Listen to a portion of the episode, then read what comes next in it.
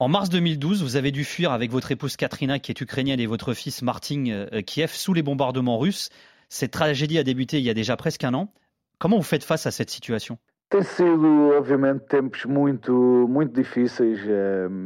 Apesar de não estarmos lá, não nos conseguimos desligar daquilo, daquilo. Ce sont des temps très difficiles. Malgré le fait de ne pas être là-bas, nous ne pouvons pas nous déconnecter de ce qu'il se passe en Ukraine. J'ai un lien très fort avec l'Ukraine.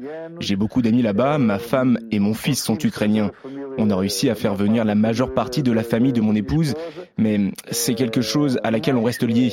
Tous les jours, on cherche à savoir ce qui se passe là-bas, et le fait est qu'au bout d'un an, on continue de faire bouger beaucoup de gens, beaucoup d'enfants qui vivent dans des conditions inimaginables, parce que quelqu'un a décidé d'envahir un pays sans raison, dans un pays où les gens ne veulent que la paix.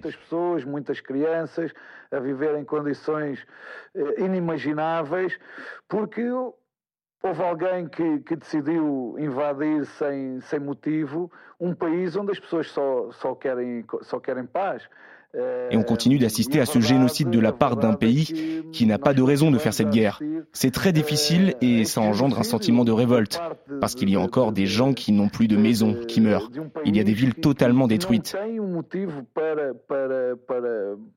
Fazer acontecer esta, esta, esta guerra. É muito, muito difícil, muito difícil, cria uma certa, uma certa revolta. Et malgré l'aide internationale, ce qu'on ressent, c'est que ce qui est fait n'est pas suffisant.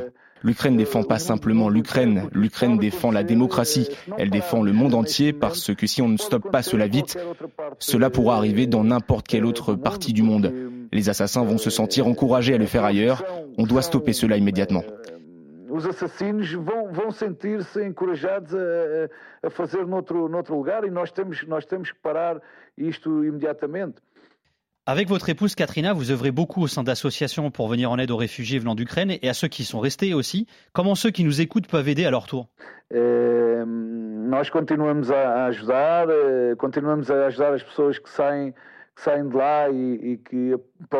On est lié à divers projets, on continue d'aider les gens qui quittent le pays et cherchent à se réfugier, notamment au Portugal.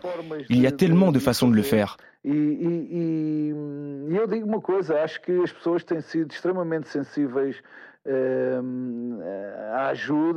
je vous le dis, les gens ont été extrêmement sensibles pour aider et intégrer le peuple ukrainien. Ce n'est pas tant lié aux gens, mais plus à ceux qui dirigent nos pays. C'est là qu'on doit en faire plus. Il y a beaucoup de façons d'aider, il suffit d'aller sur Internet. Il y a des milliers de formes pour aider ce peuple qui souffre.